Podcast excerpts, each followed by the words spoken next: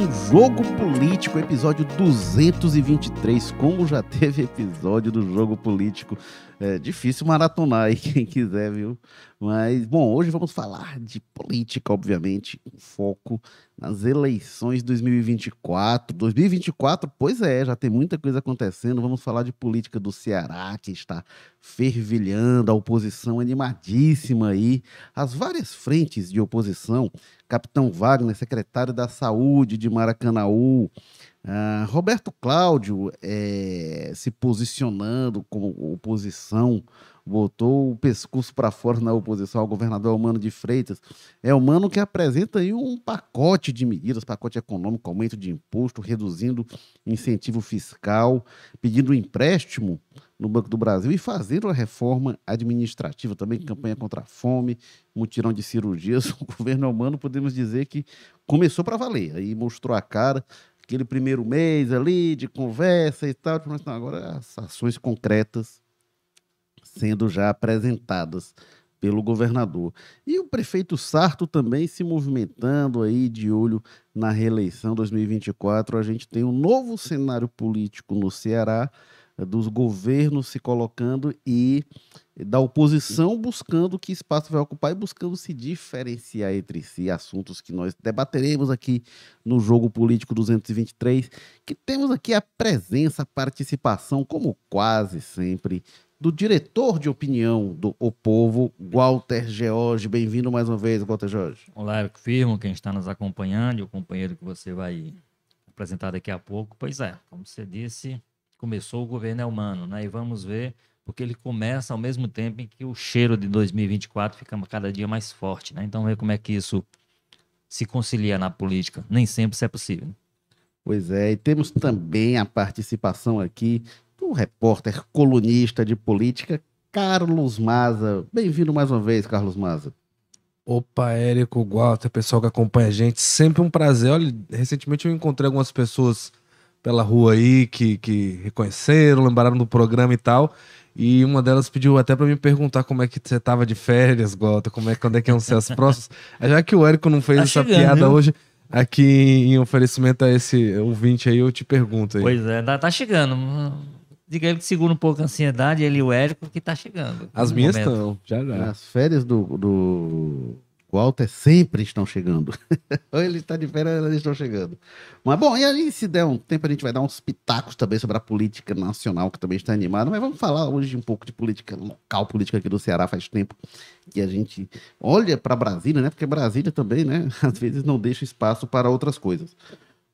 O Walter George, é, o Elmano mandou um pacote, todo governo que entra, né? Desde o Tasso virou um receituário padrão, que é o seguinte o governo entra, aperta o cinto, segura no começo, para gastar quando precisa mais, né? Gastar que é, é ali mais perto da eleição, que, no primeiro momento é de arrumar a casa, até para saber direitinho o que, que vai fazer, né? Então, o Almano está cortando aí nos terceirizados, embora disso, vai cortar 10% dos terceirizados, mas não o pessoal da segurança, né, de segurança patrimonial, enfim, e não o pessoal de limpeza, manutenção, que é o grosso dos terceirizados, né? Então, uh, não sei qual o impacto disso, mas vão cortar aí vários contratos de diversos tipos e vão cortar, e aí tem um impacto considerável, viu? Viagens, passagens aéreas e diárias. Esse corte, igual, é mais ou menos padrão, né? Todo mundo que chega tem isso, mas me parece que o Elmano vai além quando ele propõe um aumento de imposto aí em função é, das medidas aprovadas no Congresso, né, retirada de incentivos, enfim, é, durante o governo Jair Bolsonaro, que atingiu em cheio os estados, e aumento de imposto, é, é, redução de incentivos fiscal, né, vai pegar ali 12% dos incentivos fiscais, vai para um fundo estadual, e o empréstimo também é, do Banco do Brasil, empréstimo de até 900 milhões para pagar dívida Uh, o Walter, tem coisa que a gente viu, mas tem coisas diferentes também, né? Não sei o quão preocupante é a situação econômica do Ceará para que ele precise dessas medidas tão duras agora no começo. É, como você disse, parte disso é padrão, né? Daquela máxima de que o mal se faz de uma vez e depois o bem você vai diluindo para poder indo e tirando a, o proveito político possível. Mas eu acho que a gente tem, de fato, um, uma circunstância diferente neste começo de 2023 e de governo é humano, que foi o ano 2024. Foi muito atípico. 2022. Foi muito... Desculpe. Quase. Estou come... começando a discutir para frente. É, mas enfim, mas foi o ano 2022 foi muito atípico, né? Então teve uma ofensiva muito grande do então governo federal, né, comandado por Jair Bolsonaro, sobre as finanças dos estados. Havia na época uma, espécie de complacência dos governadores, de pouca resistência, pelo menos, a iniciativas que claramente iam afetar as finanças dos estados, né? E isso repercutiria em quem viesse depois. Quem viesse depois tinha que tomar algumas iniciativas, principalmente tendo havido, como houve, mudança no, no governo federal, quer dizer, você tem uma conversa, parece que bem encaminhada com o novo governo, a nova equipe econômica, com o ministro Haddad. Houve uma reunião essa semana de, de um grupo de governadores com ele para discutir sobre essa questão da compensação das perdas, que as perdas foram objetivas, foram concretas. O governo federal foi no, no cofre dos estados, dos governos estaduais, e mexeu inclusive nas alíquotas de ICMS no setor vital, que é o setor de combustíveis.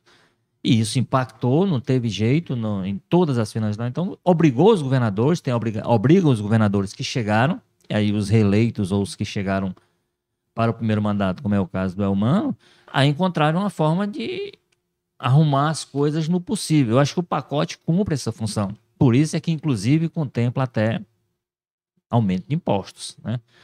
Porque é, há um rombo, há um buraco que tem que ser coberto. E aí, como você disse, assim, é mu vai muito além do, do que é trivial nessas horas. Do, é, o cartão de apresentação de quem chega, tanto como governador, como como prefeito, até como presidente também, é, tem, um, tem uma parte que é padrão, mas eu acho que o humano se obrigou a ir um pouco além, se obrigou a ser um pouco mais. Agora, e o contexto é um pouco delicado, porque ele não tem uma base tão bem estabelecida na Assembleia. Ele tem uma base que, com, qual ele, com a qual ele conta, né? Fez uma reunião recente, foram 30 deputados, o que não é necessariamente a base com que ele conta na Assembleia, mas é um número referencial importante, né? É, então, mas não é uma base tão segura que possa fazer com que ele vai haver barulho. A tendência é que se aprove as medidas, porque é importante que o governo também explique por que, que elas são necessárias. É, é importante que ele detalhe essa parte, por exemplo, da contenção de gastos, que também se o governo vai só exigir da sociedade que ela pague a conta de sair e não, não apresentar uma contrapartida que seja factível, que ó, nós estamos fazendo a nossa parte, ele tem que fazer a parte dele, mas então, o que é, o está acontecendo no Ceará, parte dele é um roteiro que a gente já espera sempre do começo de governo, mas vai um pouco além disso. Agora, vai ser importante do ponto de vista de nós que acompanhamos como críticos, nós que somos da crônica política, como diria o, o mais antigo, tipo eu, é, para a gente também sentir qual, qual o tamanho do apoio que ele tem na Assembleia, né? Que é uma coisa dívida. E aí, como você disse aí até, rapidamente, não sei se nós vamos aprofundar isso. O comportamento do, do ex-prefeito Roberto Cláudio, que é presidente do PDT de Fortaleza, que é um nome importante, que é um nome importante para a sucessão de Fortaleza, aí sim de 2024, porque certamente o que ele diz tem a ver, tá, tá alinhado com isso.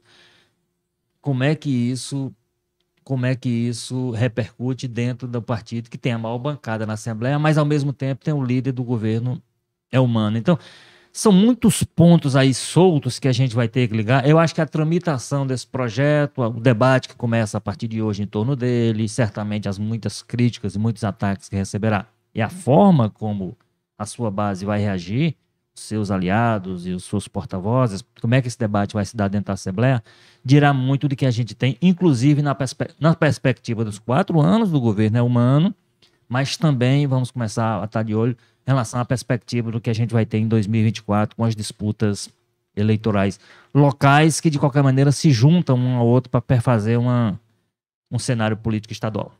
O jogo político que a gente está ao vivo todas as quartas-feiras, a partir das 10 da manhã, no YouTube, no Facebook, no Twitter. Quem quiser participar. 10 da manhã, quando o Maza está aqui é, às 10 horas. É. Né? é um pouco mais rara. É, Quem quiser participar, comenta lá no chat ao vivo no YouTube, que a gente vai lendo aqui a participação. Já tem participação aqui da Sofia, é, que sempre participa aqui.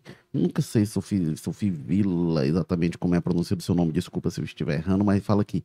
Em 2024, Sarto pega o beco. Vamos já falar aqui do Sarto, desse cenário. É, bom, e a gente está, como eu falei, no YouTube, no Facebook, no Twitter e depois você acompanha também no formato tradicional de podcast, a gente está no Spotify e demais plataformas de áudio na sua preferida. Você pode acompanhar a gente e ouvir os comentários como o do Carlos Maza. Ô Maza, o Walter comentou aqui, né, que o, o Roberto Cláudio se manifestou, né? É, é, tem uma situação interessante que eu acho que é o Roberto Cláudio e o Capitão Wagner se posicionando, buscando os espaços a partir dos quais eles vão fazer oposição e buscando se diferenciar mutuamente. E o Roberto Cláudio bateu em outro ponto que eu acabei não comentando que é o da reforma administrativa é, do, do governo é humano, dizendo, olha, está cortando, e aí tirando terceirizado, tirando diária, não sei o quê, cortando contrato, aumentando imposto e aumentando a estrutura do governo. O governo diz, não, peraí que não vai aumentar a despesa, porque a gente vai repartir aqui, não sei o quê. Uh, e o Roberto Cláudio criticou isso. E disse que esses cargos que estão sendo criados, aí, umas 10 secretarias, né, desmembrando, enfim, tem uma. uma até aqui, é, o povo de hoje detalha bem isso, e tem um caso, por exemplo, da atual. É uma secretaria realmente que juntaram muita coisa lá atrás, né? Secretaria de Proteção Social, Justiça, Cidadania, Mulheres e Direitos Humanos, né? Que foi dividida em seis. Uma delas, para a atual secretária, a Ornélia Santana, que é ex-primeira-dama, né, casada com Camilo Santana. Então fica a Secretaria da Proteção Social, dos Direitos Humanos, Secretaria das Mulheres, Secretaria da Diversidade, da Igualdade Racial e dos Povos Indígenas. Então, uma secretaria virou seis. E o Roberto Cláudio disse: olha, isso aí é para acomodar aliados políticos, né? E até brincou, né? Não teve nem segundo turno, não precisou nem fazer acordo no segundo turno, tem isso tudo de gente para acomodar e acabou se vindo para outra coisa do discurso do humano, né? Porque alcançar aquela cota é, que ele queria ter de paridade de homens e mulheres, que eu acho importante, inclusive, tem realmente metade do secretariado de homens, metade de mulheres, mas essa uma secretaria virou seis secretarias com seis mulheres secretárias, e aí isso deu uma ajuda grande para é, alcançar essa cota. E o Roberto Cláudio critica isso, né? Que olha, isso aí é para atender loteamento político, não diria que é só isso, mas eu acho que, em parte, o Roberto Cláudio tem razão. Mas uma coisa que muita gente lembrou é que teve aí no, na virada do ano uma reforma do secretariado do Sarto que foi para acomodar, ok, não criou cargo, mas foi para acomodar, bem que Teve mudança lá, né? Teve secretaria, órgão que ganhou status de secretaria, teve umas mexidas lá também. O, Sar, o próprio Roberto Cláudio deixou engatilhado para a gestão do Sarto aumentar o número de regionais de Fortaleza. Ah, Na época foi é. muito criticado porque era loteamento de cargo político pelo capitão Wagner e pelo PT de Fortaleza, inclusive. É, e aí tá, também tem essa divisão política, né? E aí o capitão Wagner veio e disse assim: olha, é verdade, essa crítica e tal de, é, é, de loteamento político feito pelo Elmano, agora ele falou: olha, é o sujo falando do mal lavado, né? Porque o Roberto Cláudio também fez isso, faz isso, o Capitão Wagner apontou. Capitão Wagner, que é o secretário da saúde de Maracanãú, que está lá por uma nomeação política, né? Ninguém vai imaginar que o Roberto Pessoa diz, rapaz, tô com um problema aqui na saúde, tenho que trazer alguém, chama o Capitão Wagner para... E aí eu vou, aí acaba um parênteses, e aí eu pior, porque ele foi explicar isso, não, porque militar sabe tudo. Não, exatamente na saúde nós tivemos o ministério do general Pazuello, que deixou aquela tragédia como gestor, né? Então, nem para isso serve como exemplo. Que isso, pois ele era é. especialista em gestão. Pois é, em logística, mas, né? Logística, isso. Mas aí o, o Carlos Mar tem aquela frase clássica da, da política, que é uma das frases para mim preferidas da política, né? Que dizem que a política, um partido, um político dedica suas energias a provar que o outro é incompetente, não é incapaz, enfim, está errado. E todos conseguem, todos estão certos, né? Eu acho que nesse, nessa polêmica aí Dá todo mundo certo. É, é o bipartidarismo, né? O bipartidarismo é um partido jogando a culpa na outro, no outro e todos estão certos. Pois é. Pois é, você vê muito claramente né, essa distinção entre a forma como é feita a crítica, né? O Wagner segurando muito mais nessa pauta econômica, nessa questão dos impostos, que segue muito já a linha que ele adotou, principalmente na, nas últimas duas eleições, aqui em Fortaleza, o discurso dele em 2020 foi muito na questão lá dos alvarás também, né? Em 2022 também falava muito, ele fez várias, vários discursos de peças publicitárias dizendo, ah, o, o, governador quer fazer até taxar até o sol, né? Em referência à questão lá da taxa por energia solar. Enfim, é, enquanto o Roberto Cláudio vem mais nessa verve econômica, né? De querer se vender como um bom gestor, execução fiscal e tudo mais. É, enfim, sobre essa questão de corte de, de, de, funcionários de reforma administrativa não gerar gasto, complicado falar, né? Tem que se dar um pouco na né, questão de que ainda não sai do papel, mas lembrar-se experiências passadas. Toda vez que alguém assumiu com esse discurso, começa assim, né? Normal, início de gestão, todo mundo entra, faz aquela adequação, muda as pessoas, corta muito cargo mesmo. É, e depois, no final, acaba tendo mais gente do que tinha antes, né? O próprio Bolsonaro chega muito com essa coisa de vou cortar tudo, vou, né, não sei o quê, e acaba que o governo dele a gente viu o que, que foi, um loteamento gigantesco aí de cargos pro Centrão e tudo mais, principalmente quando os filhos dele iam se envolvendo em atrapalhadas, ele cada vez mais era colocado contra a parede com relação a, ao Centrão, a buscar esses grupos políticos e distribuir assim os cargos no governo. Quanto à reforma do humano agora, é inteligente, né? Porque é isso que o Walter falou, né? Maquiavel fazer o mal todo de uma vez e o bem aos poucos, e o momento que ele tem para fazer isso agora, né? O humano chega muito forte, numa composição política extremamente favorável, talvez de um jeito que não tenha tido aqui no Ceará tão perto, né? Eleito no primeiro turno, uma coisa que nem ele esperava, com o governo Lula, com o Camilo Ministro. Então ele tá com um mar bom aí para ele nesse sentido, talvez a, os ajustes na base dele da Assembleia ainda aí pendentes, mas tem um contexto geral muito favorável, então o crédito que ele tem, né, aquele famoso crédito de início de mandato, é, que eu acho que os presidentes não vão ter mais, o Lula, o Bolsonaro já assumem sob fogo mas o Humano tem esse crédito agora e eu acho que ele está levando isso muito em consideração para já meter aumento de imposto, que a gente sabe que é uma medida extremamente impopular. É, e essa história, né? O Humano ele chega primeiro com muito compromisso para cumprir, ele não precisou fazer mais acordos de segundo turno, isso deu uma aliviada nele, mas a gente sabe que ele teve uma atuação muito é, forte de lideranças é, do antigo base aliado, inclusive gente que de certa forma, traiu o Ciro Gomes ali, aquele grupo do PDT que lançou o Roberto Cláudio, né? Você teve lideranças que foram muito importantes para essa eleição do Humano, como o Eunício Oliveira, o Zezinho Albuquerque, Chiquinho Feitosa, né? Chiquinho que traiu a relação dele do Taço de anos lá para fazer aquela, aquela marmota, vou dizer nesses termos lá, na, na, na, na, convenção do PSDB, que ia apoiar o Roberto Cláudio, acabou não apoiando, ficou na neutralidade. Enfim, esses três nomes que eu citei são pessoas que a gente sabe que tem uma costume né, de cobrar as faturas dos apoios deles. São caras muito da política pragmática, né? O que se convencionou falar velha política de uma maneira é, pejorativa, mas enfim, eu não acho nem que seja um negócio negativo, mas é por si só, mas enfim, é uma, uma questão da política pragmática, né? Dessa questão de compromissos políticos. Agora, ao mesmo tempo que ele chega com esses compromissos, ele chega com é, uma situação econômica muito ruim, como o Walter bem lembrou, né? O ICMS, queda de arrecadação geral, esse combate que o Bolsonaro fez com isso, fora os reflexos da pandemia, que ainda estão aí colhendo os, os frutos negativos disso, né? mas chega também com muitos compromissos pesados, né? O Mano chega falando em voltar a apagar a fome no mapa no Ceará, o que não é fácil. Aqui é um estado pobre, vamos lembrar, tem muita miséria aqui no Ceará. E também chega com essa história de diminuir cirurgias eletivas, que é o grande, né? Calcanhar de Aquiles em toda pesquisa de opinião se mostra como a coisa mais mal avaliada, saúde, principalmente nessa área de cirurgias eletivas. Então, como né, conciliar tudo isso, a, a acomodar esse pessoal, é, suprir essa de, de deficiência de orçamento e, ao mesmo tempo, cumprir tantos compromissos duros que vão exigir muito né, articulação e muito dinheiro. E a resposta está aí: essa reforma, aumento de imposto enfim, medidas impopulares, mas que ele vai usando esse crédito que acumulou das urnas até para ter boas indicações, bons projetos aí desenvolvendo nos próximos anos. É, agora, o que me surpreende, né, assim, porque sempre se falou da economia do Ceará, situação muito boa, enfim, uma das melhores do Brasil, serem necessárias medidas tão duras e aí o que o pessoal do governo diz é, não, isso aí é para garantir que continue bem, não preocupa se tomar essas medidas. É, é, Érico, mas, mas, aumento de imposto é complicado sempre, né? Sim, é, mas ao mesmo tempo, o que vem sendo repetido por esse pessoal há muito tempo é que o Ceará tem uma boa condição financeira justamente porque aqui se mantém um grau de investimento sem se endividar absurdamente né, e inviabilizar o orçamento, né?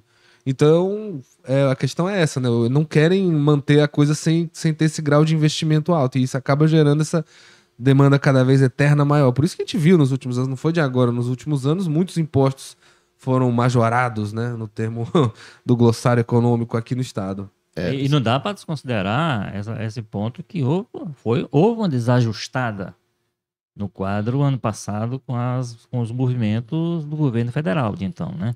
É, assim, pouco mais de 2 bilhões de perda de Pois é, o que você é, o, o Bolsonaro, isso, não, é um, não é um rombozinho qualquer. O Bolsonaro, é um para puxar né? o peso do combustível, vamos falar em termos é. simples, né? Até para o ouvinte entender. O Bolsonaro, para ganhar a eleição, para tentar ter uma popularidade ali com a queda do preço da gasolina, avacalhou, né, com os orçamentos dos estados e dos municípios. Hoje, esse ano, a gente vai colher isso aí, aí e nos próximos anos, né?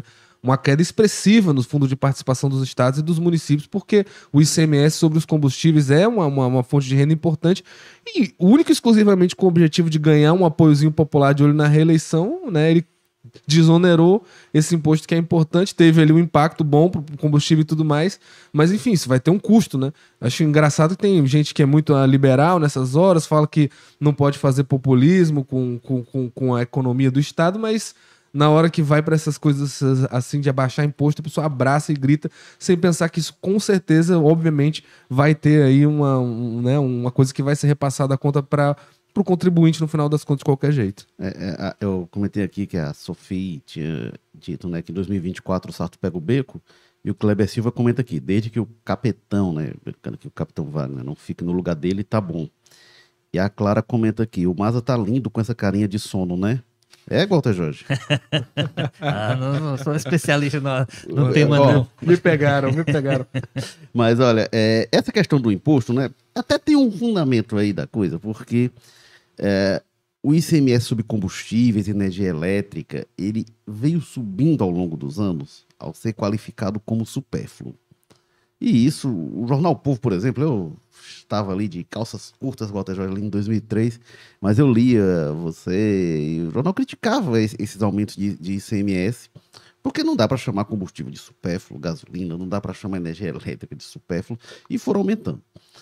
Uh, a redução aprovada no Congresso Nacional, ela tem até um sentido de ser, né? E aí é, é, quando foi na hora, o PT votou a favor, enfim, porque também era momento de eleição, ninguém quis ficar contra. Eu acho que no fundamento é correto. Aumentou-se imposto como supérfluo de produto que não era supérfluo. E aí no Ceará, na época, eu lembro até que também li vocês publicando essas coisas, Walter. É, a bancada do PT na época levou lá um monte de garrafa de Coca-Cola, porque era o governo Lúcio, aliado do Tasso Gereissati, é, dono ali da, da, da Solar hoje, né, que é que produz a Coca-Cola, e dizia, olha, está aumentando gasolina aumentando a energia e não está aumentando o, preço, o imposto ah, sobre o refrigerante, né? É. E sobre o refrigerante, inclusive. É. Que não era considerado supérfluo. Aí é a distorção, né? É, então, acho que faz sentido reduzir. O problema é que você não pode fazer sem planejar, sem combinar com quem vai ter receita. Aí isso é irresponsabilidade é, fiscal. O ICMS é o pior tipo de imposto que tem, porque ele incide sobre a cadeia toda de produção, de consumo, incide mais sobre quem é mais pobre. Porque uma coisa é, é aumentou um real no preço do arroz. Uma coisa é a pessoa que tem ali o dinheirinho contado dela para o impacto desse um real. Outra coisa é alguém como o Walter George que nem percebe esse aumento. Então, assim, são coisas. Mas eu, que... eu virei referência mesmo nos seus comentários. É, pois é, vai ser. Um rápido comentário lembrando, é, o, o Camilo, em 2015, quando ele assume o primeiro mandato, ele faz né, é, três aumentos de ICMS. Isso. Três. Então, assim, ano. o ICMS é um imposto péssimo. Agora, tem uma coisa que sinaliza muito claramente para mim que, assim, o, o humano tá olhando para frente. Tá pensando no que ele vai arrecadar lá na frente para gastar lá na frente, mais perto da eleição. Porque essas leis, quando aprovadas, elas podem entrar em vigor após 90 dias. Então, se aprovar agora aí em fevereiro, ali em maio para junho já poderia começar a cobrança. Mas o governo disse não, a cobrança é para 2024. Então, por que está se apresentando isso agora? É até estranho ver esse tipo de medida no começo do ano, porque é o tipo de pacote fiscal, né, igual tem mais que a gente acompanha, que chega ali no fim do ano, enfim. É poder ter pouca discussão é... e tramitação rápida e aquelas coisas. Por do... que, que está se mandando agora? Aí o Walter falou aqui, Maquiavel, né? Você chega ali no início, faz logo o que tem de fazer agora, para depois. É, é, é, o que eu acho é que ele leu o Maquiavel pela metade, porque é, é a coisa, né? Faz o mal de uma vez e o bem aos poucos. Eu acho que alguém chegou para o Mano e disse assim: Mano, faz o seguinte: você manda esse pacote de aumento de imposto que é impopular, mas tem outras medidas boas, manda lá junto com o pacote contra a fome, mutirão de cirurgias. Que ninguém tá sabendo nem que Quando chegou, quando chegou, gente, e o Elmano acho que fez pior uma coisa. Ele foi na Assembleia na semana passada e falou: Eu vou mandar semana que vem a reforma administrativa, ok, que é polêmica, o, o mutirão de cirurgias, o pacote contra a fome, e ficou caladinho sobre o aumento de imposto. Quando chega na Assembleia, o que, o que, que acontece? Não, gente, olha, chegou as medidas previstas, mas tem uma surpresa também. Olha que bacana a surpresa. Se reuniu Vou com os deputados na, é, é, ele fez, teoria meio, numa reunião meio secreta. Preparou, do... preparou ali é, é o, o, ambiente entre, entre os deputados, politicamente. O secretário não divulgou que, era, que é, publicamente que Ficaram... acontecer, que aconteceu. Não teve foto do, do governo oficial sobre isso. Só, só depois, né? Deputados. É, bem depois. Depois teve. É, o deputados ficaram até espantados, né, com esse aumento de imposto, ficaram assim, enfim, mas diz, ó, vamos fazer uma surpresa. Ele preparou politicamente, e tá certo, os deputados, a base dele, para receber essas medidas. Não preparou a opinião pública. E aí caiu como uma bomba, né? Diga lá, Walter tem, tem uma questão aí que eu acho que você, sua análise aí profunda, toca nela e acho que... É porque é o seguinte, o Brasil tem... E aí eu vou desde a época em que eu li os outros, não, vou dizer, anterior a mim, o Brasil tem necessidade de uma reforma tributária, de sentar para discutir a sério essa questão, para dizer como é que a gente faz uma reforma que melhora a qualidade dos impostos, né? Melhora o, o ICMS tem seu, seu, sentido e o sentido do ICMS é o principal imposto dos, dos, estados. Então, assim, é muito difícil um governador, de fato, a quem administra, financeiramente, simplesmente abrir mão dessa receita. Agora, se você faz isso dentro de um pacote amplo, que você vai compensando uma coisa com outra, você vai tirando aqui, botando ali, você vai qualificando melhor, dando mais qualidade a esse processo, talvez.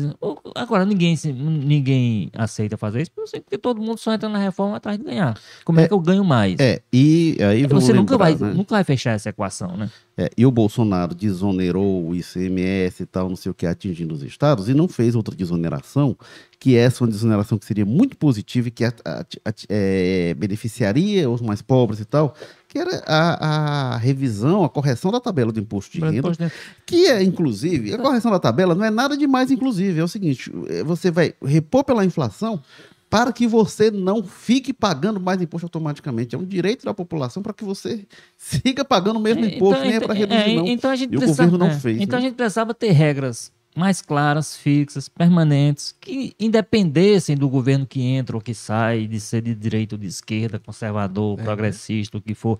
Se não, se não houver no país em algum momento alguém uma disposição geral, aí tem que ser geral, tem que ser federal, porque alguém vai perder, alguém vai ganhar, fazer essas compensações.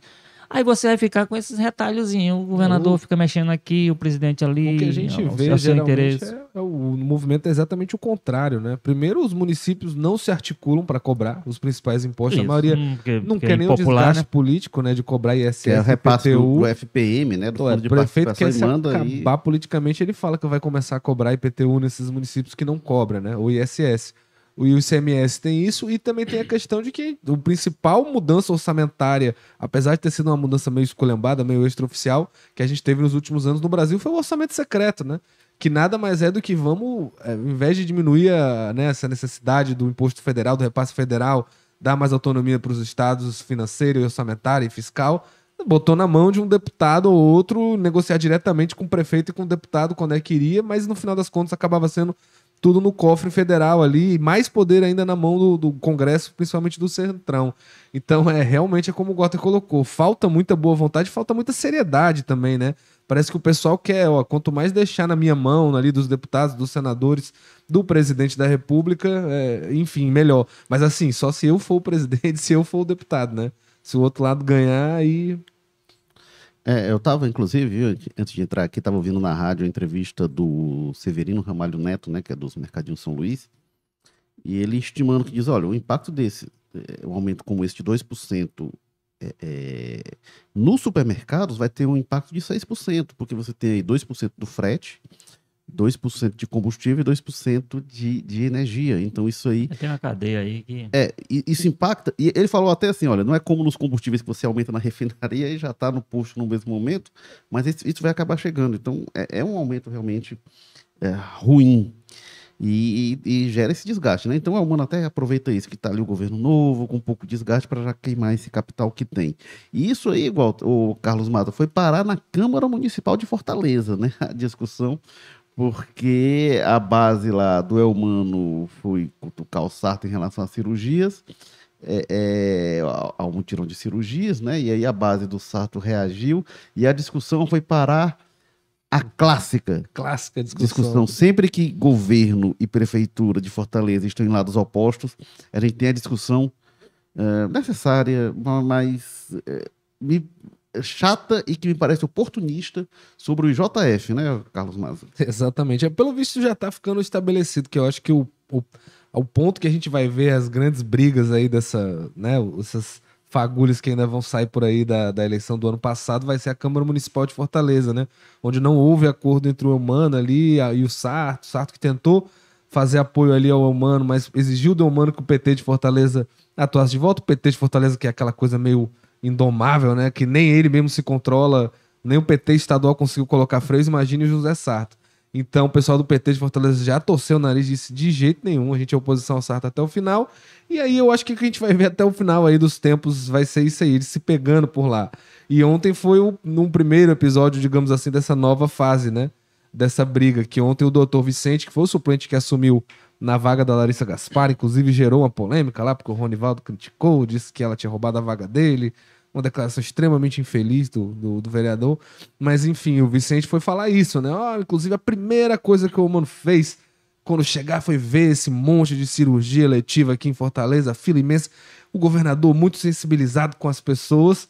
Enfim, o Vicente também bota um pouco, né?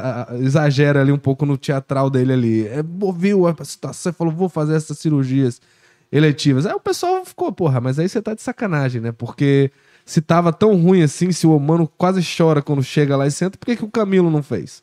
Por que, que a Isolda não fez? Por que, que nunca foi dito isso antes? Foi, foi esperar chegar a eleição, a gente romper politicamente pra vocês dizerem. E aí, bola vai, bola vem, né? Foi como o Érico falou. Acho que qualquer governo né, da história do, de Fortaleza, se você for pegar desde que o JF foi construído, é essa coisa. Ah, os prefeitos do interior se elegem prometendo ambulância para levar o pessoal pro JF.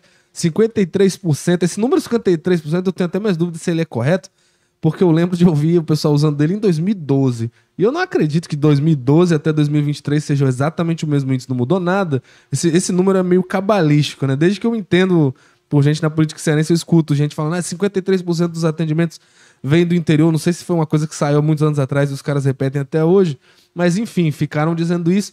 E aí o. Já o... criaram o JF2, né? Aí essa ampliação foi, proporcionalmente crescendo. Pois é, aumentou 10% de vai, aumentou 10% de no interior. Será Não, que foi desde isso? então nós tivemos, por exemplo, hospitais regionais grandes construídos. Não, assim, porque houve um tempo de fato que o é... investimento no, no, no, em saúde nesse nível no interior não existiu, né? Isso Exatamente. Aí... Mas isso mudou, começou era... a mudar a partir do sítio. Não, as UPAs, as policlínicas, é. os hospitais de base, os hospitais regionais, até a própria questão do sistema de saúde mudou muito, né? A própria pandemia, é, por exemplo, descobriu-se com a pandemia que havia municípios importantes que não havia, onde não havia UTI, por exemplo. Mas a, a pandemia obrigou uma mudança nessa realidade. Então não é possível que isso tudo não tenha tido impacto nenhum. Né? Exatamente. Aí o pessoal tava falando tudo isso e, enfim, aí virou essa briga. O Léo Couto, que era vice do Sarto, vice-líder, até dia desse estava lá falando mal do Sarto também, entrando nessa história de que não, o governo do estado paga muito sim pro JF. Aí o Carlos Mesquita, líder é, do Sato, que era pró-Luiziane e não apoiou o Roberto Cláudio, depois virou da base do Roberto Cláudio, o Mesquita, que é um adesista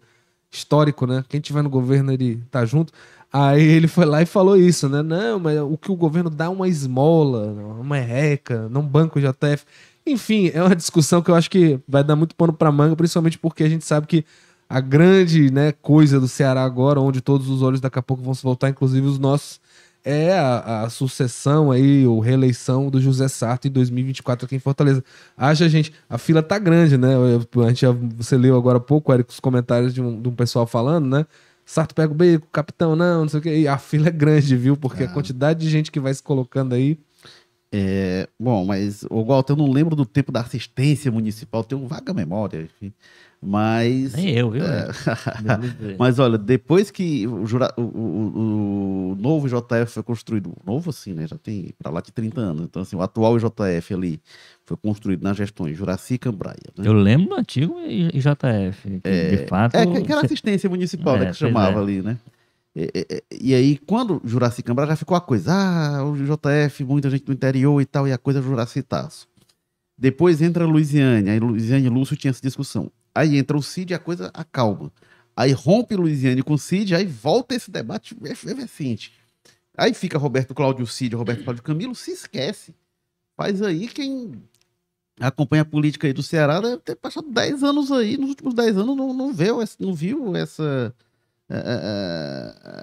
essa discussão voltar. Né? Aí né? agora em outubro quem, quem vala o IJF. Quem acompanha mais recentemente deve até ficar assim, vale, tem essa discussão, mas discussão chatíssima. Eu, eu, eu, acho, é, eu acho muito procedente essa, essa, esse, essa reação do, dos artistas, vamos dizer assim, dos peretistas na Câmara, é, com, a, com, relação à sensibilidade que o humano demonstra agora com a situação, rapaz, vem cair. Quer dizer que o Camilo não tinha sensibilidade? É porque a, a situação não transfigurou-se, não transformou-se com tanta força de 2022 para 2023 para impactar nesse nível. E o Elmano não é alguém que desceu de Marte também. O Elmano estava aí, né? Ô, Walter, isso aí eu sempre lembro, a história que eu adoro contar, quando Sérgio Cabral, que está preso ainda, né?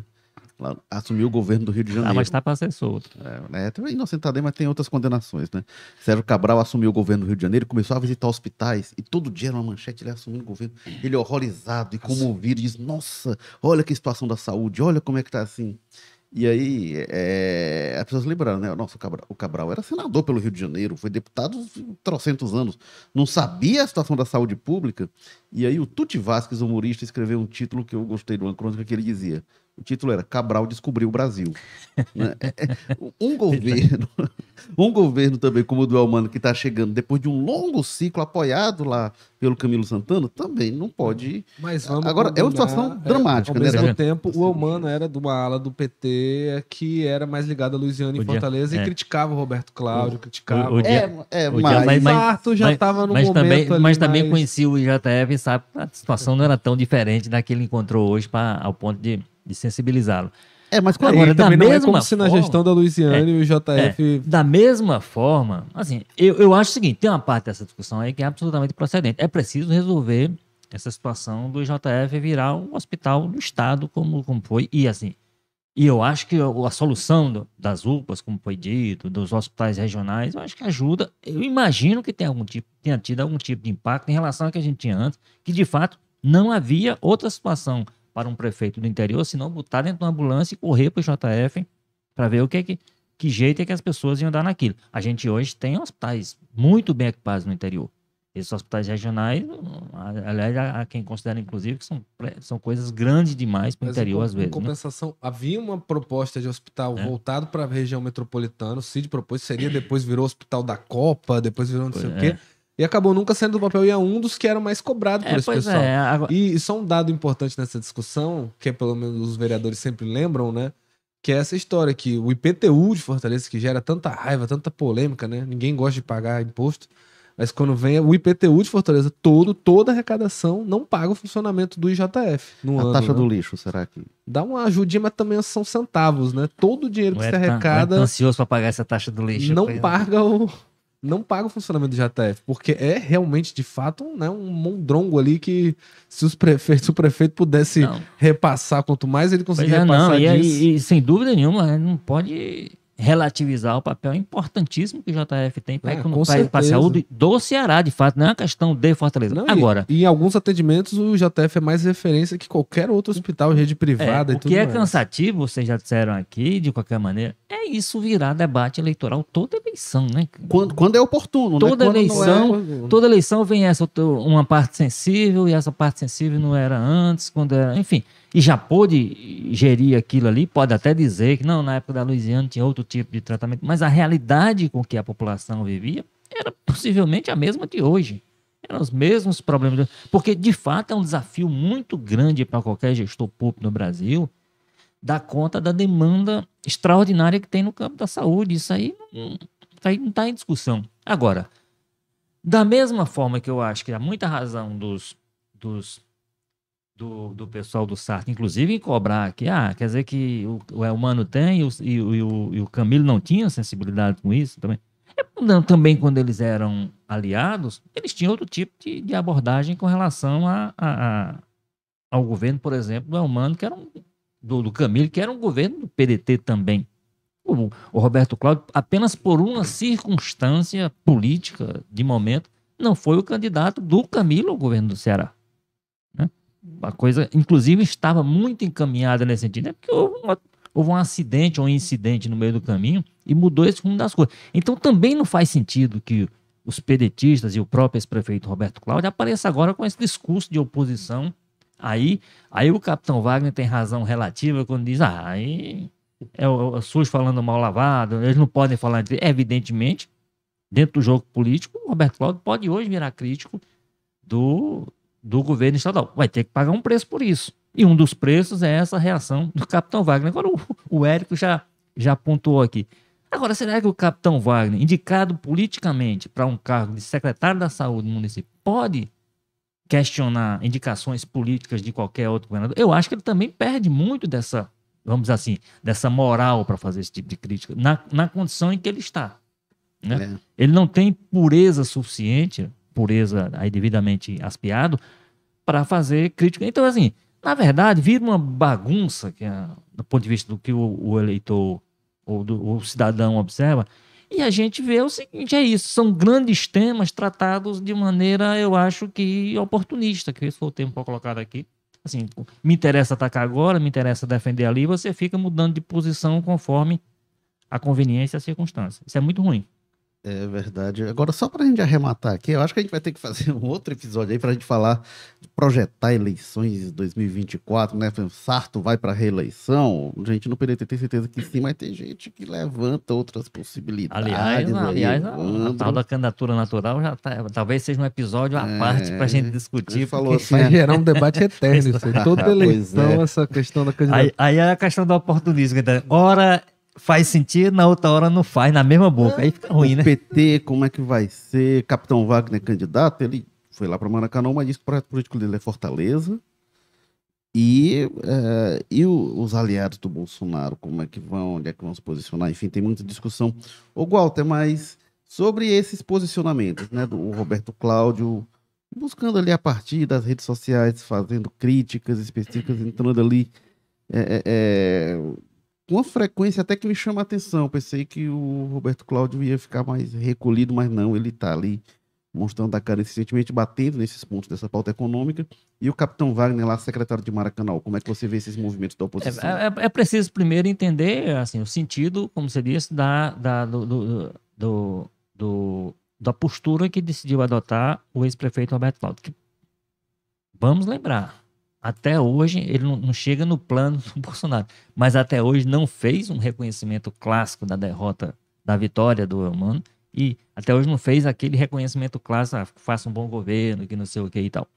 O que demonstra o nível de, digamos assim, de o sentimento que ele levou após a derrota, para a qual ele claramente não estava preparado. Né? Claramente o ex-prefeito Roberto Cláudio não estava preparado para a situação que se não sei se para derrota no nível que houve, no primeiro turno, para derrota em qualquer nível, mas o certo é que ele não reagiu bem, inclusive tratando como se sabe que seja um, um, um político elegante, um político contrário do Bolsonaro. O, o, presidente Bolsonaro não esperava nada dele além do que ele tem feito, que é tocar fogo nas coisas. Do, do ex-prefeito Roberto Cláudio se imaginava que ele pudesse fazer uma declaração um pouco mais formal, digamos assim, mais comum de desejar lá boa, ele até hoje não fez que eu que eu me lembre pelo menos eu não vi o Roberto Cláudio fazer nenhuma, nenhuma menção desse tipo de desejo bom governo faça coisa desse tipo né se eles chegaram a conversar depois disso ele, é. eles chegaram a conversar tem uma reunião lá do PDT da, o Elmano foi lá pedir apoio hum. e tal que o Roberto Cláudio estava e o Roberto Cláudio nesse encontro disse ao Elmano que fará oposição que, que é natural eu também não agora Aí eu começo a, a ver a coisa por uma outra perspectiva. Bom, então eu estranho esse, essa reação pessoal dele, aí do ponto de vista pessoal mesmo. Eu acho, eu estranho, porque achei, achei, achei que poderia ter um, uma atitude um pouco mais, não sei se democrática é o termo, mas um pouco mais política, de, de fazer esse tipo de reconhecimento. Ele dizer que a oposição faz parte, você não precisa é, necessariamente comemorar uma vitória ou uma derrota que você sofreu para desejar ao, ao, vencedor, até porque, até onde você sabe, ele continua morando no Ceará, ele continua dependendo de um governo, para o seu dia a dia, para um governo que esteja dando certo, porque interessa a todo mundo que as coisas estejam é, acontecendo. A minha dúvida do ponto de vista político é, olha, tentando projetar assim, bom, eu quero que, como é que ele olha para frente? Bom, eu acho difícil que ele atropele, por exemplo, o que ele queira até, é, para voltar à prefeitura. Ele atropela o Sarto para voltar à prefeitura. Então, acho que a tendência dele hoje é ser um, um, um, um cabo eleitoral fundamental para uma vitória do Sarto, uma possível eleição, que isso o cacifaria para 2026, que possivelmente é para onde ele está olhando agora. Né? Ele é uma pessoa jovem, talentosa, então tem qualidade suficiente para sacudir a poeira com o que aconteceu em 2022, que de fato não devia estar na, na programação dele. Aquela derrota tirou alguma coisa do rumo. Ele, isso, ele era o favorito. Isso é natural. Da, ah, da... Perder no primeiro turno já é pesado. Ficar em terceiro, então. Pois é, então, assim, perder em Fortaleza. Então, tem, houve uma série de coisas ali que, de fato, são, são elementos suficientes para tirarem um pouco do, do rumo nesse sentido. Agora, sacode a poeira, eu, eu acho que ele, olhando isso, ele hoje está fazendo isso. A minha dúvida é se ele tem força suficiente dentro do PDT para transformar o PDT numa força de oposição. É, não, ele, ele sabe que não. E ele, pois é, ele vai ficar sozinho? É, o que ele, ele vai levar quem? O que ele, ele foi autorizado a ele é fazer, e aí eu acho que ele está olhando um pouco para a Luiziane, é fazer oposição ao governo do Estado a partir do PDT de Fortaleza e com a prefeitura de Fortaleza. E aí, se for derrotado, como é que fica? Aí ele é, terra definitivamente? Mas hoje, é, hoje é isso. É uma jogada de risco, eu é, acho, nesse sentido, porque é assim. assim. a situação do Sarto não é uma situação tranquila no sentido de dizer assim, não, ele hoje é um, é um favorito absoluto é, para é, mas o que ele olha, o que, né? o que o Roberto Cláudio olha é como o PDT de Fortaleza que ele preside, né? Então ele até olha mesmo assim com, a Luiziane, quando estava na oposição e a Luiziane fazendo oposição ali ao Cid Gomes, enfim. Mas a Luiziane estava é no cargo, né? É, como Tava, deputado. Estava como é. deputado. Então, é. ele, ele, nesse momento, ele, a, o cargo que ele tem público, digamos assim, é de presidente do PDT de Fortaleza. É. A né? tese do Roberto Cláudio, o, o Walter, uh, ele acredita. Aliás, tinha um cargo, não tinha um mandato, eu queria, é, Luiziane. É. Uh, a tese do Roberto Cláudio é de que. Se bem que ela ficou ali, né? Um período quando ela saiu da prefeitura, ela fica. No limbo, mas assim, de, de dois anos. 13, 14 é. sem mandato, é, que foi o período isso. de oposição. O PT é. ali de Fortaleza, oposição ao CID, né? A tese do Roberto Cláudio, que eu acho que faz sentido, é de que o PDT precisa ter um projeto e precisa ter uma posição. Sim. E ele diz, e ele diz o seguinte: eu conversar com ele, ele fala, olha, ah, não pode ser a estratégia de um outro partido dentro do PDT. No caso, a estratégia do Camilo para o PDT. Tem que ser o que, que o PDT quer ser e o PDT. E aí a aposta dele também, que deu errado para o Ciro, deu errado para ele em 2022 mas ele segue apostando nisso que o PDT precisa ser uma coisa, que não é o PT não é o bolsonarismo, mas pode ir. Pois é, não, ah, mas aí, aí eu acho isso, assim. Então, se ele está olhando para 2026, ele, eu acho que ele está fazendo uma jogada de risco numa situação que é instável para ele, assim. Ele precisa, bom, o PDT autorizou ele a fazer um, um jogo ali sozinho, ou sozinho não, mas um bloco do PDT de Fortaleza e tal, etc. Bom, aí você vê que mesmo dentro do, da Câmara, ele não tem essa, esse controle. O Maza fez menção agora há pouco a uma pessoa que era absolutamente da base, outro dia, que era o, que é o vereador Couto, o Léo Couto. Léo Couto, que hoje, também em função de disputas internas na Câmara e tudo, mas é uma situação um pouco delicada para ele administrando, para depois de. Ele está tá num processo que, nesse, nesse momento, é um processo de recuperação. Ele, como foi dito aqui, ele não apenas perdeu a eleição, ele perdeu no primeiro turno, mas eu acho foi terceiro um, colocado, tem... perdeu em Fortaleza. E o, o, candidato que ganhou em Fortaleza mas eu acho foi mais votado tem em Fortaleza. parênteses aí né? também, é, Walter. Eu acho que o Roberto Cláudio, claro que foi uma derrota, cachapante, né? Ele toma um golpe duro aí, fica até tonto, aí some, só vai aparecer em janeiro, né? Outubro, novembro, dezembro, ele passa quieto, basicamente.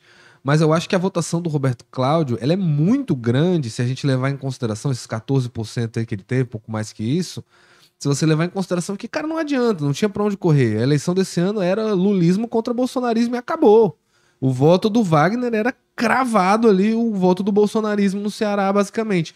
Então, fora, dentro dessa disputa, que é a disputa nacional, principalmente no estado como o Ceará, que o Lula é muito forte, deu uma vitória, segunda maior vitória absoluta né, do, pro, pro Lula no Brasil, o Ceará é um estado muito lulista.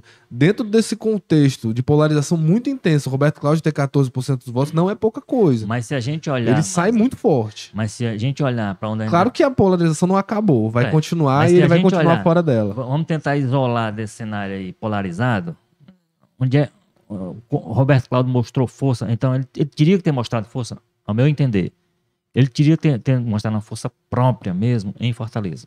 A força própria que deveriam mostrar em Fortaleza era liderar em Fortaleza, ser o mais votado. não depende tanto de prefeito, dessas Ser o mais votado, né? onde ele, onde as Aquela história onde as pessoas onde conhecem. as pessoas também estão mais e, na disputa polarização. E aí o mais. Mas surpreende, não, né? Não, eu, não, eu, eu acho, eu acho surpreendente. Ele, te, ele, ele não ganhou em um bairro, cara. Teve duas sessões é, eleitorais que ele ganhou. Pois é. esse fato então, é... então, assim, esse aspecto. Ainda mais que a Câmara quase toda, em tese, estava apoiando ele. Cadê esses vereadores que é, de onde, que, que, é de onde ele podia fazer a base para essa resistência dele, tá entendendo? Assim, ó, eu, quem me conhece, aquela história, quem me conhece, que é o que o Ciro sempre usava, não, o Ceará sempre botou comigo. Ele perdeu também esse discurso em 2022. Mas, assim. Então, ele tem um conjunto de coisas que ele tá, vai precisar entender melhor para saber como é que se posiciona. Como eu disse, é um político com futuro diante dele. É um político jovem, talentoso, que já mostrou Ninguém é. A prefe... família, mas isso é normal, né? A família tem gente dizendo: olha, é, deixa tá, disso, né? vai fazer outra coisa, ninguém é vai pre... ser é. médico. Mas... Ninguém é prefeito duas vezes numa cidade como Fortaleza a troco de nada. Presidente dizer, da Assembleia. Presidente da Assembleia. Ninguém tem a trajetória que ele teve, com a idade, com o tempo de política que ele teve. Se não tiver talento para isso, se não tiver também um pouquinho de vocação, né? Porque aí tem o jogo da família, porque a pessoa, enfim política absorve muito essas coisas todas. Agora, eu acho que ele tem que medir melhor os passos. Agora, porque, inclusive, tem esse aspecto que é o outro personagem que o Eric falou, que é o Capitão Wagner. Né? Que foi, aí esse pode chegar para 2024 dizendo assim, mas quando o eleitorado de, do, do, do, Fortaleza, quando foi chamado a se posicionar. Ganhou em Fortaleza, né? É, deu majoritariamente. Tudo bem que tem esse contexto aí da polarização, que pode ter ajudado, mas esse contexto possivelmente vai continuar mesmo que não seja tão determinante quanto foi ano passado, continuará tendo seus efeitos. E mais o Capitão Wagner, é o recall mesmo, a memória que ele tem de disputas em Fortaleza. E a base é um... política que ele construiu. Ele é um... Agora, aí a minha dúvida com relação a ele é se foi correta o movimento dele de virar secretário de, Mara... de Maracanã por alguns aspectos. Esse que a gente já falou, porque isso dá uma certa... Dá uma tira um pouco da força do discurso dele. Ah, o pessoal faz, faz acertos políticos de todo jeito, acomodação. Ele, ele é fruto de uma acomodação desse tipo hoje, claramente. Né? Agora, só para emendar o assunto que a gente estava falando, um discurso pronto, esse debate sobre JF ganhou outro aspecto. Vão dizer, tantos pacientes de, de Maracanã, Maracanã né? foram atendidos ontem no JF. Ele é um secretário bom porque tem JF. Então, assim, e aí tem essas outras coisas. Ele não pegou uma, ele pegou uma secretaria que vai tomar o tempo dele 25 horas por dia. Não é uma secretaria que ele possa fazer de conta que é secretário. Então vai absorver bastante. Tudo bem que isso pode gerar resultados extraordinários. O que eu não acredito, você tem uma situação que você não vai resolver isso em um ano, em alguma coisa que é o tempo. Que ele teria até ter que se afastar para uma candidatura, né? Então, eu acho uma jogada de alto risco dele, é uma jogada que primeiro compromete um pouco esse discurso, vou dizer, usar de novo o termo, de novo com as aspas, né, essa pureza do discurso dele. Eu não, eu não faço parte de conchavo político, não faço parte de acerto, não faço acomodação. Bom, ele é fruto hoje desse tipo de coisa. E depois, porque ele vai para uma secretaria que vai demandar muito dele. Ele não vai poder fazer de conta que é secretário. Ele vai ter que ser secretário o tempo todo do município grande, do município com muito problema, com muita situação área... para resolver, de uma área delicada. Então, assim, eu não sei como é que ele vai transformar isso num capital político, porque o que ele diz é, não, eu vou mostrar a minha capacidade como gestor, que eu não sou uma pessoa, inclusive agora não é mais capitão, é Wagner, né? É o doutor Wagner agora, né? Eu brinquei nas redes sociais que será que vem aí o vaguinho do SUS? Aí o capitão respondeu, disse: ah, boa ideia, boa ideia. então, então, então, assim, é, eu acho, que, eu acho que a gente tem um cenário, talvez isso daqui gere um episódio à parte pra gente Agora, ter tipo, onde algumas o último coisas. comentário rápido que eu tô vendo que o Érico já tá aí ansioso, querendo Não, o que eu ia dizer, pra gente encerrar o jogo político, eu ia dizer pra você dizer o que você quiser, Carlos Manso. Ah, não, a única coisa que eu ia dizer é que o Roberto Cláudio ele tem que ter cuidado Só não vale hoje falar de futebol, o resto tá liberado. É, não me faça essa casca de banana, não. O, o, o, o, Roberto Cláudio tem que ter muito cuidado, né? Porque nessa coisa dele ficar né, se posicionando, como o Walter falou, ele tem um risco aí de virar um bom e velho pitaqueiro, né? De acabar perdendo essa coisa que ele tem aí e acabar virando um Ciro Gomes 2 né? Que eu acho que é, é, é, vai ter essa comparação muito, vai ter, vai ser muito jogado na conta dele também isso. E a gente tá vendo, né? O Ciro que se anulou politicamente bastante na eleição de 2022. Era, né, já foi um candidato forte, já foi um candidato de botar 12% ali em 2018, quando tava aquela disputa acirrada já do bolsonarismo e tudo mais, Bolsonaro, vitorioso inclusive, e agora aí ficou atrás da Simone Tebet, né, e aí que até no Ceará ficou atrás do Bolsonaro. Então, é, cuidado, Roberto Cláudio, né? Tem que ter uma dosagem muito inteligente aí. Vamos ver, né, como quão, quão bem ele vai conseguir lidar com isso. É, o Roberto mas, Cláudio. Mas ele tem mais tempo para, ele tem bem mais perspectivas do que nesse sentido. E eu acho que, Ciro... pelo menos pelo Ciro recente, o Roberto Cláudio se mostra um pouco mais inteligente. É. é, Roberto Cláudio que nunca foi oposição aqui no Ceará, né? Ele está vivendo pela primeira vez essa experiência. E eu acho que está tomando gosto. Aliás, outra informação, o, o Capitão Wagner e o Roberto Cláudio também conversaram ali no fim do ano, enfim. É, e foi a primeira vez que eles sentaram, já tinham se encontrado, obviamente, em debate, né? Mas é aquela coisa tensa ali, o atrito. Eles sentaram para conversar. Inclusive, o Capitão Wagner ficou sabendo, aliás, Roberto Cláudio ficou sabendo antes que o Capitão Wagner estava indo é, para a, a Secretaria da Saúde de Maracanaú e o Roberto Cláudio também é, é, é, disse ao Wagner que estava é, é, fazendo, é, iria fazer esse movimento aí de, de se colocar numa posição, iria ter essa Viraram confidentes um do outro, hein? É, eles começaram para quebrar o gelo, né? Enfim. E, mas a gente vê trocando é, rusgas públicas, assim, porque cada um quer delimitar o seu espaço, a gente vai acompanhar qual estratégia vai dar mais certo.